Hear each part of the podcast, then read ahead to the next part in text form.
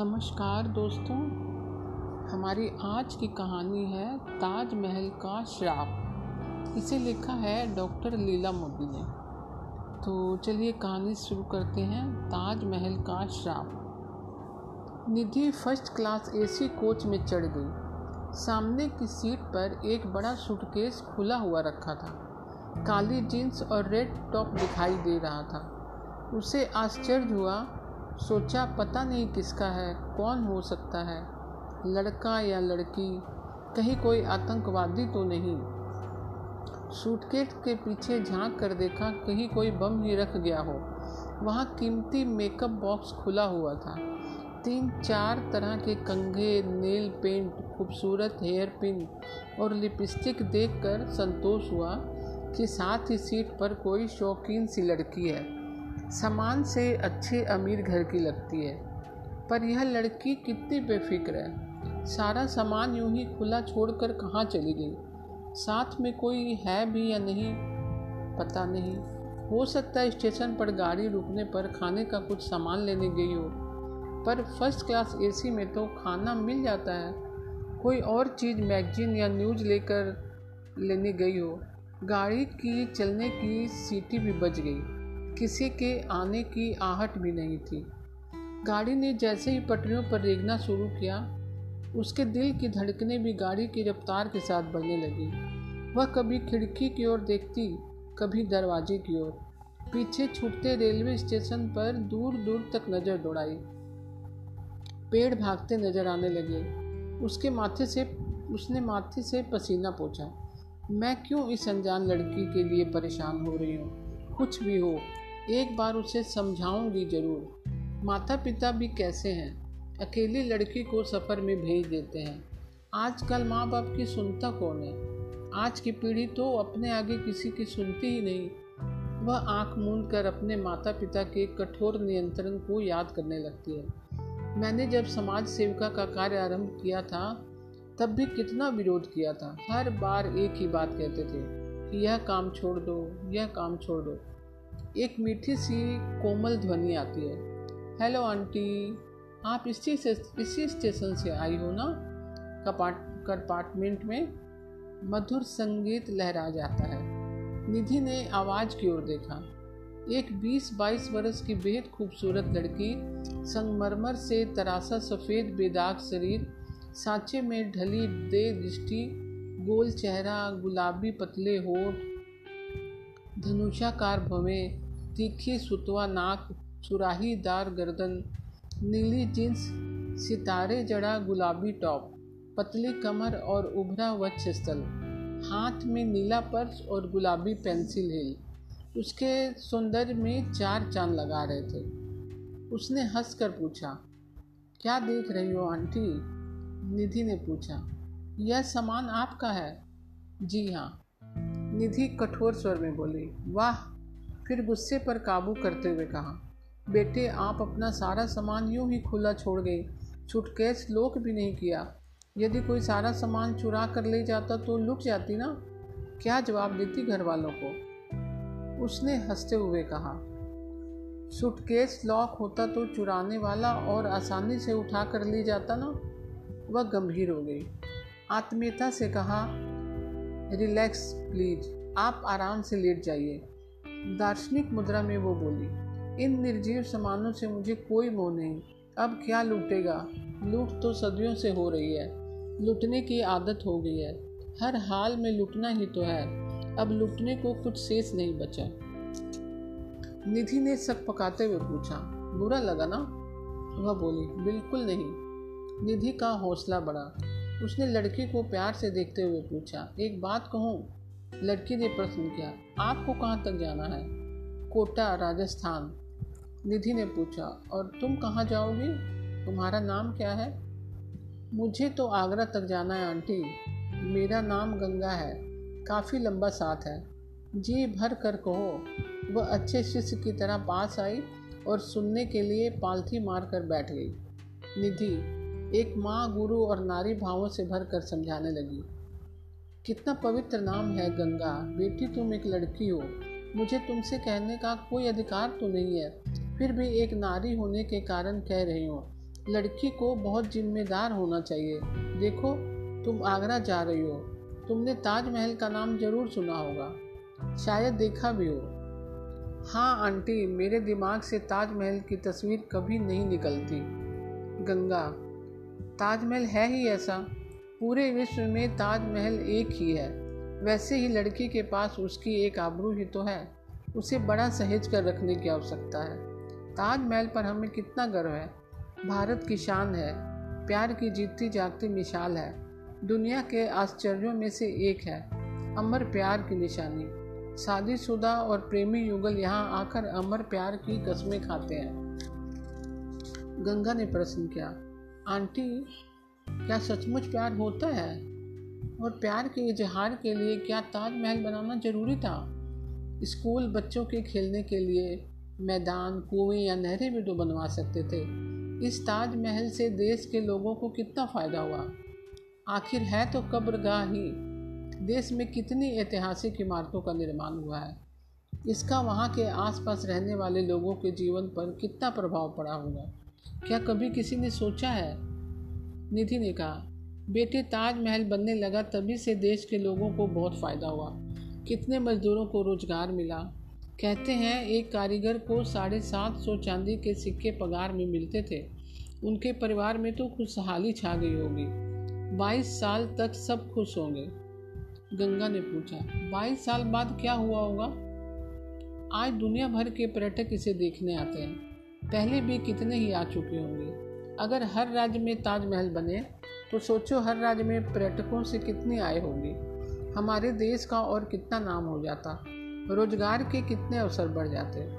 गंगा ने कहा, आंटी, ये तो आपकी सोच है। लोग कितने आसानी से गर्व के साथ कहते हैं, ताजमहल भारत की शान है। दुनिया भर इसकी मिसाल है। ताजमहल एक ही बार बनता है। मैं आपको इसका एक और पहलू दिखाती हूँ। एक ताजमहल बना तो 400 साल से हमारी पीढ़ियाँ इसका शाप झेल रही हैं। क्या बात कर रही हो गंगा? क्या ताजमहल का भी शाप हो सकता है? आंटी, आपने बसई का नाम सुना है? हाँ वह तो बड़ा बदनाम गाँव है। हाँ मैं आगरा से उसी बसई गाँव में जाऊँगी। उसने आश्चर्य से पूछा, क्या तुम बसई की रहने वाली हो? जी हाँ क्या? हाँ वह मेरे पूर्वजों का गाँव है। आप सोचती हैं ना कि हर राज्य में ताजमहल बनते तो हर राज्य में बसई जैसे कितने ही गाँव बस जाते। भारत देश इस कलंक के काले शाप से कभी मुक्त नहीं हो पाता। उसने पूछा, क्या बात करती हो बेटी? गंगा के चेहरे पर उदासी छा गई। कहने लगी, मेरा पूरा नाम गंगा गंधर्व है। अचानक निधि के मुँह से निकला। क्या तुम बेड़िया जाति से हो? हाँ हम बेड़िया जाति से हैं। इन्हीं को गंधर्व कहते हैं। हम उसी बसई में रहने वाले हैं। व्यक्ति के जन्म में उसका अपना कोई हाथ नहीं होता। यहाँ बसई कोई अकेला गाँव नहीं है।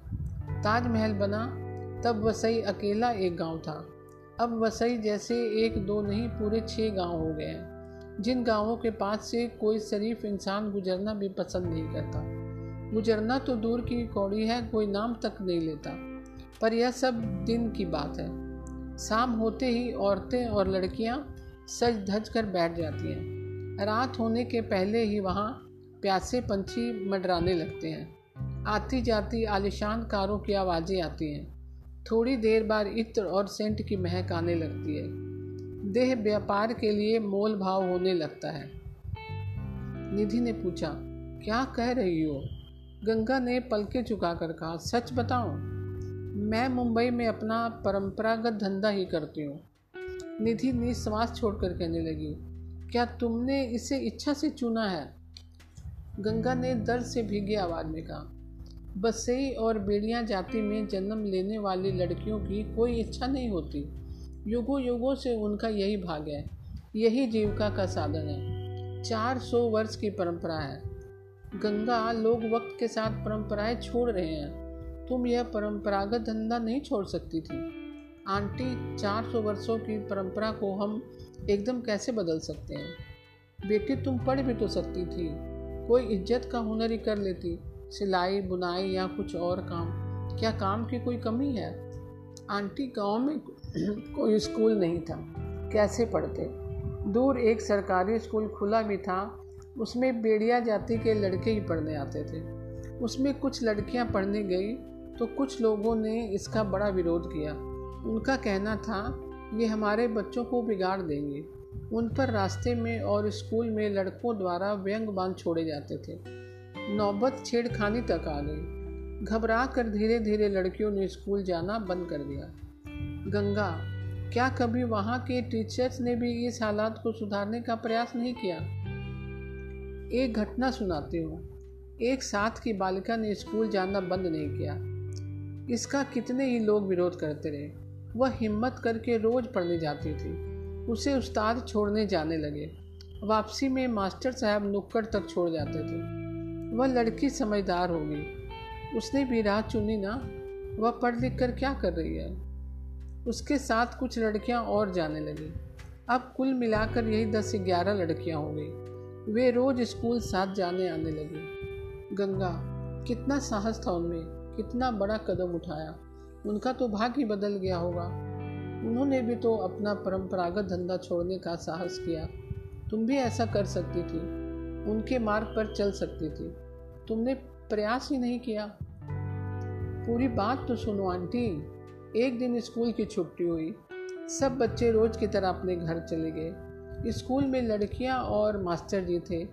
उन्होंने कहा, मैं आज तुम्हें लाइब्रेरी से अच्छी अच्छी कहानी की किताबें पढ़ने के लिए दूँगा। उन्होंने सबको दो दो किताबें दी। ऐसा कितनी ही बार हुआ, उन्हें कहानियाँ पढ़ने में आनंद आने लगा। हाँ गंगा, बच्चे को सही मार्ग पर लाने का यह भी एक अच्छा साधन है। कहानियाँ रोचक होती हैं, उनसे बहुत शिक्षा मिलती है। दिसंबर के बड़े दिनों की छुट्टियाँ लगने वाली थी। लड़कियों ने मास्टर साहब से कहा, हमें कुछ किताबें और दे दें। छुट्टियाँ लगने वाली हैं। मास्टर साहब ने कहा, तुम छुट्टियों में भी स्कूल आ सकती हो। मैं तुम्हें यहाँ मिल जाऊँगा। गंगा ऐसे भी सच्चे सेवक हैं इस देश में। ऐसे ही शिक्षकों की आज आवश्यकता है। क्या पूरे गाँव में एक भी व्यक्ति ऐसा नहीं था जो पढ़ने लिखने के हक में हो? आंटी, मैंने बस कहानियाँ सुनी हैं। जब कभी कुछ भले बुज़ुर्गों ने बच्चों को पढ़ने लिखने को कहा तो दूसरे लोगों ने इसका विरोध किया। उन्होंने तो अपने धंधे को बदलने तक की बात कही थी, पर वो तर्क देते रहे हैं। देह व्यापार की संसार का सबसे पुराना और सबसे बड़ा व्यापार है। असहाय औरत के लिए आखिरी रास्ता है। इसका सबसे बड़ा कारण सुनो। रविवार की छुट्टी थी। पूर्णिमा का दिन था। पूनम की चांदनी में ताजमहल के सुंदर में चार चाँद लग जाते हैं। उस दिन मास्टर जी कुछ लड़कियों को ताजमहल घुमाने ले गए। सभी बहुत खुश थी। हंसती, चहकती लड़कियों पर रहीजादों की निगाहें पड़ गई। वे पहचान गए कि ये गंधर्व सुंदरियाँ हैं। उन्होंने मास्टर जी को भारी रकम देकर फुसला लिया। उसमें से दो लड़कियाँ गायब हो गई। गंगा, क्या किसी को पता नहीं चला? गाँव वालों ने लड़कियों को नहीं ढूंढा। गाँव वालों ने मास्टर जी को सज़ा नहीं दी। पुलिस में रिपोर्ट नहीं लिखवाई। वो चुप क्यों बैठे रहे? मास्टर जी गाँव आकर रो रो कर कहने लगे, दोनों लड़कियाँ जमुना में डूब गई हैं। मैंने बहुत ढूंढवाया फिर ज़ोर ज़ोर से चिल्ला कर कहने लगे, उन्हें तो यमुना की लहरें निकल गई। यही उनके भाग्य में लिखा था। हाँ गंगा, आजकल ऐसी घटनाएँ भी होने लगी हैं। शिक्षक जो समाज में सबसे आदर्श माने जाते हैं, वह भी बाजारवाद के दलदल में धंसने लगे हैं। विश्वास की आधारशिला धसकने लगी है। आंटी धीरे धीरे एक साल में दो तीन लड़कियाँ किसी न किसी बहाने से स्कूल से ही गायब होने लगी। गाँव वालों ने लड़कियों को स्कूल भेजना पूरी तरह से बंद कर दिया। आखिर हमारे हमारे समाज की लड़कियाँ कुछ भी इज़्ज़त का काम करने की शुरुआत करें। लोग तो उन्हें, उनके उसी असली परंपरागत मुकाम देह व्यापार के बाज़ार में ही धकेल देते हैं। यह देह व्यापार ही हमारा भाग्य है और रहेगा।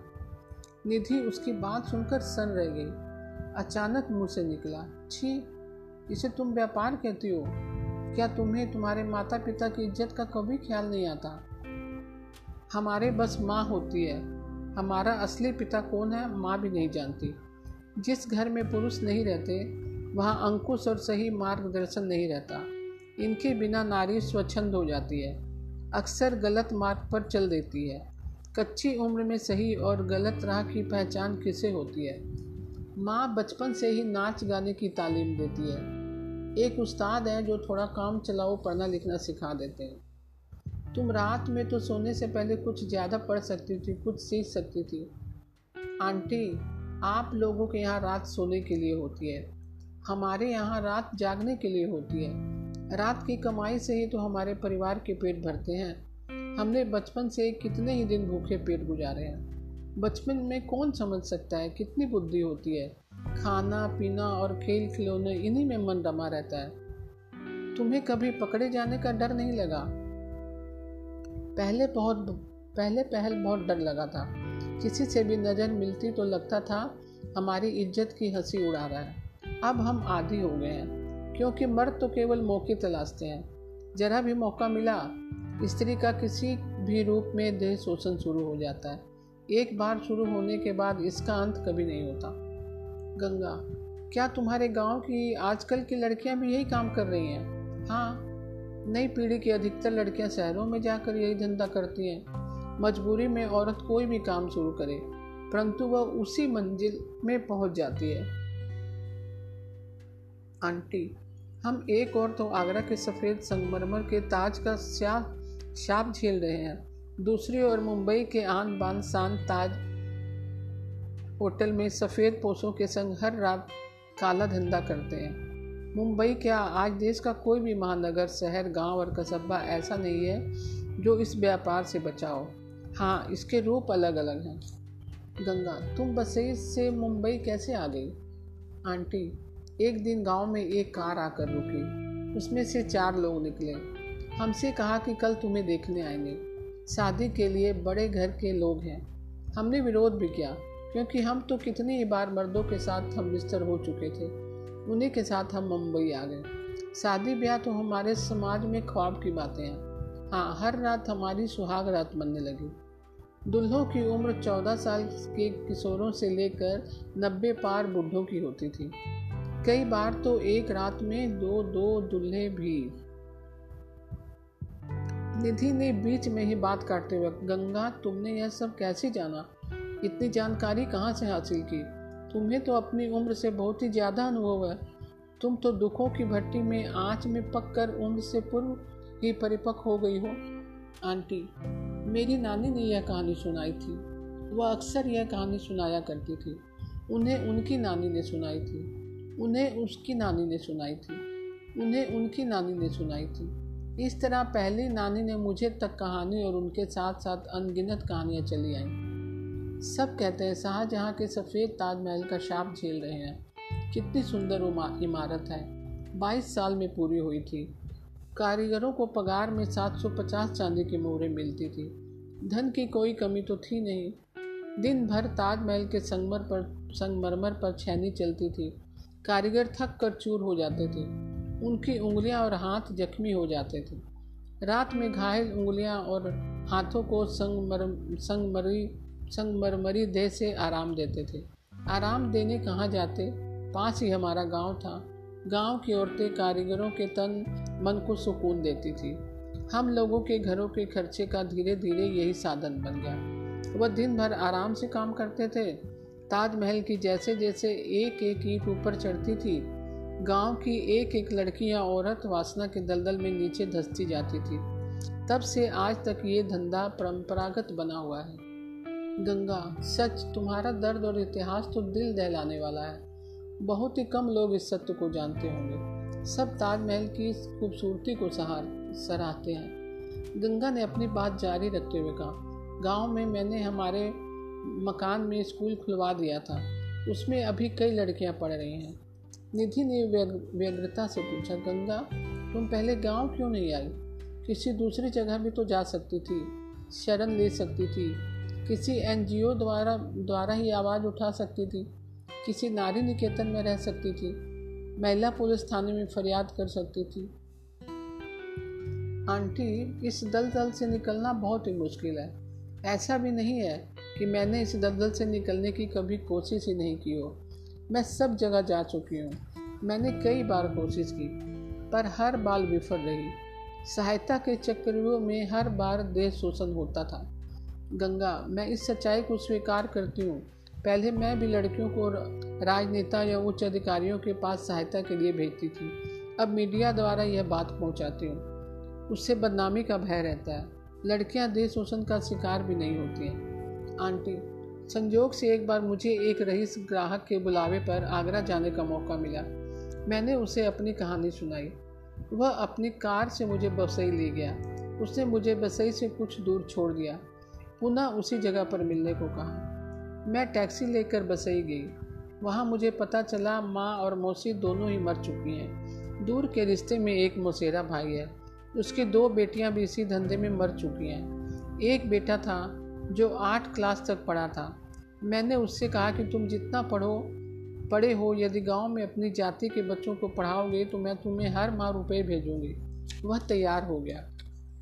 निधि ने लंबी सांस खींचकर पूछा, गंगा, तुम्हारे रिश्तेदार की बेटियों की मौत कैसे और कब हुई?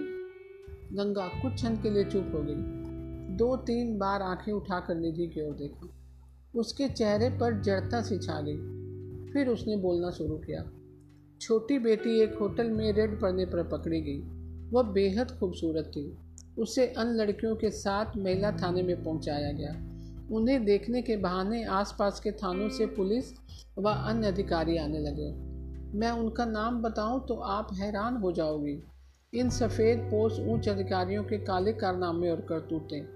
कोर्ट में पेश किए जाने की तारीख से पहले उसके साथ सामूहिक बलात्कार होने लगे।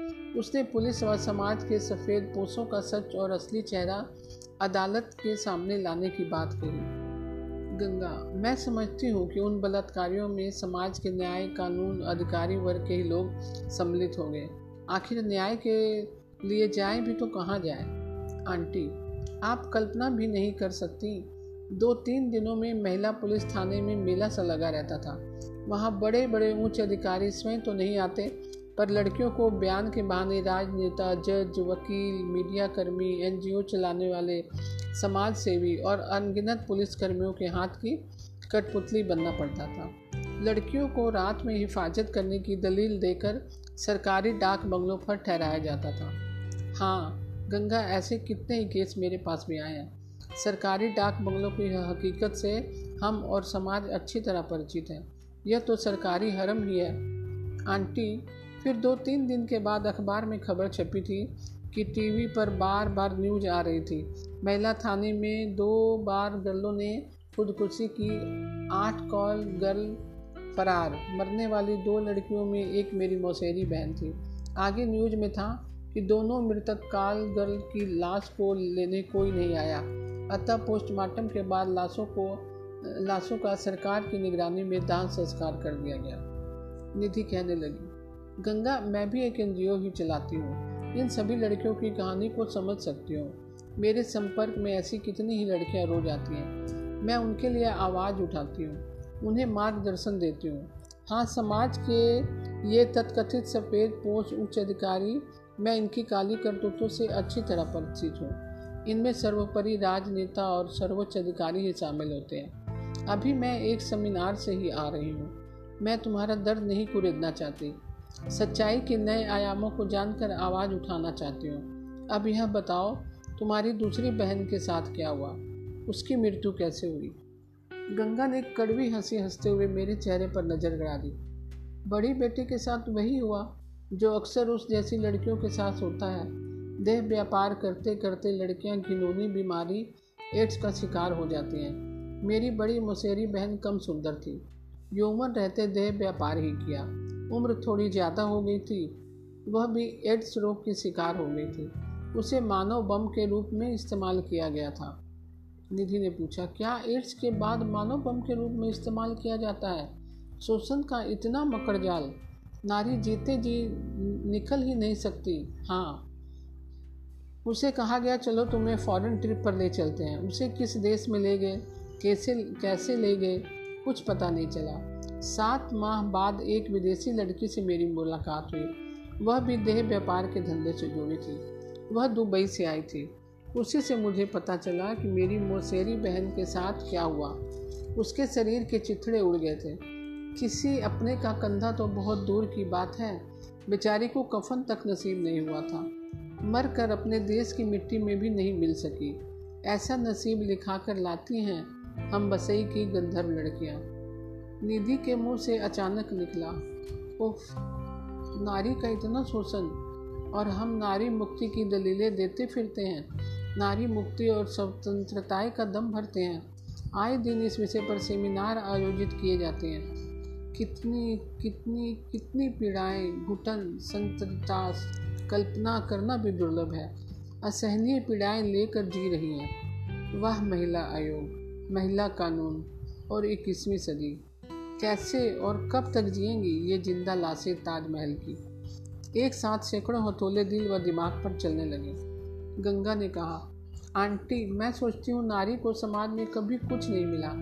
मैं आपसे एक प्रश्न पूछूँ? सबसे ऊंच राजकुल की पुत्र वधु को भरी सभा में निर्वस्त्र किया जा रहा था। उस राजवधु द्रौपदी का क्या हर्ष हुआ था? उसके तो अपने ही वादी और प्रतिवादी थे। सुप्रीम कोर्ट और न्यायाधीश भी उसी के थे। राजा, प्रजा और परिजन किसी एक ने भी तो विरोध नहीं किया। पाँच महाबलियों की परिणीता। कोई एक कोई एक पुरुष भी तो उसके सबल में नहीं उठ खड़ा हुआ था। यदि कृष्ण नहीं होते, आज तो हर कदम पर दुर्योधन और दुशासन ही है। सदियों से गुहार लगा रही है न्याय की। आज की नारी हमारे रूप से मुक्ति को तरस रही है। निधि चुप हो गई। क्या जवाब दे? उसने तो खुद ऐसे ही भवरों की लहरों को पढ़ा है। कई लड़कियों को बाहर निकाला है। दिल और जानने को उत्सुक था। उसने अपना परिचय कार्ड गंगा को दिया। उसके माथे पर हाथ फेरा।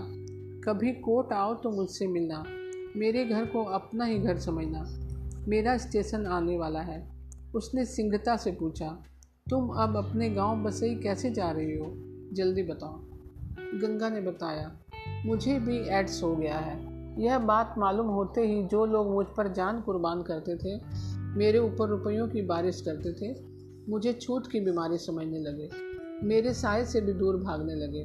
वैसे भी पुरुष तो चाम और मांस का ही लोभी होता है। बुढ़ापे में जब अपनी चमड़ी भी साथ छोड़ देती है तो पुरुष का कोई आकर्षण शेष नहीं रह जाता।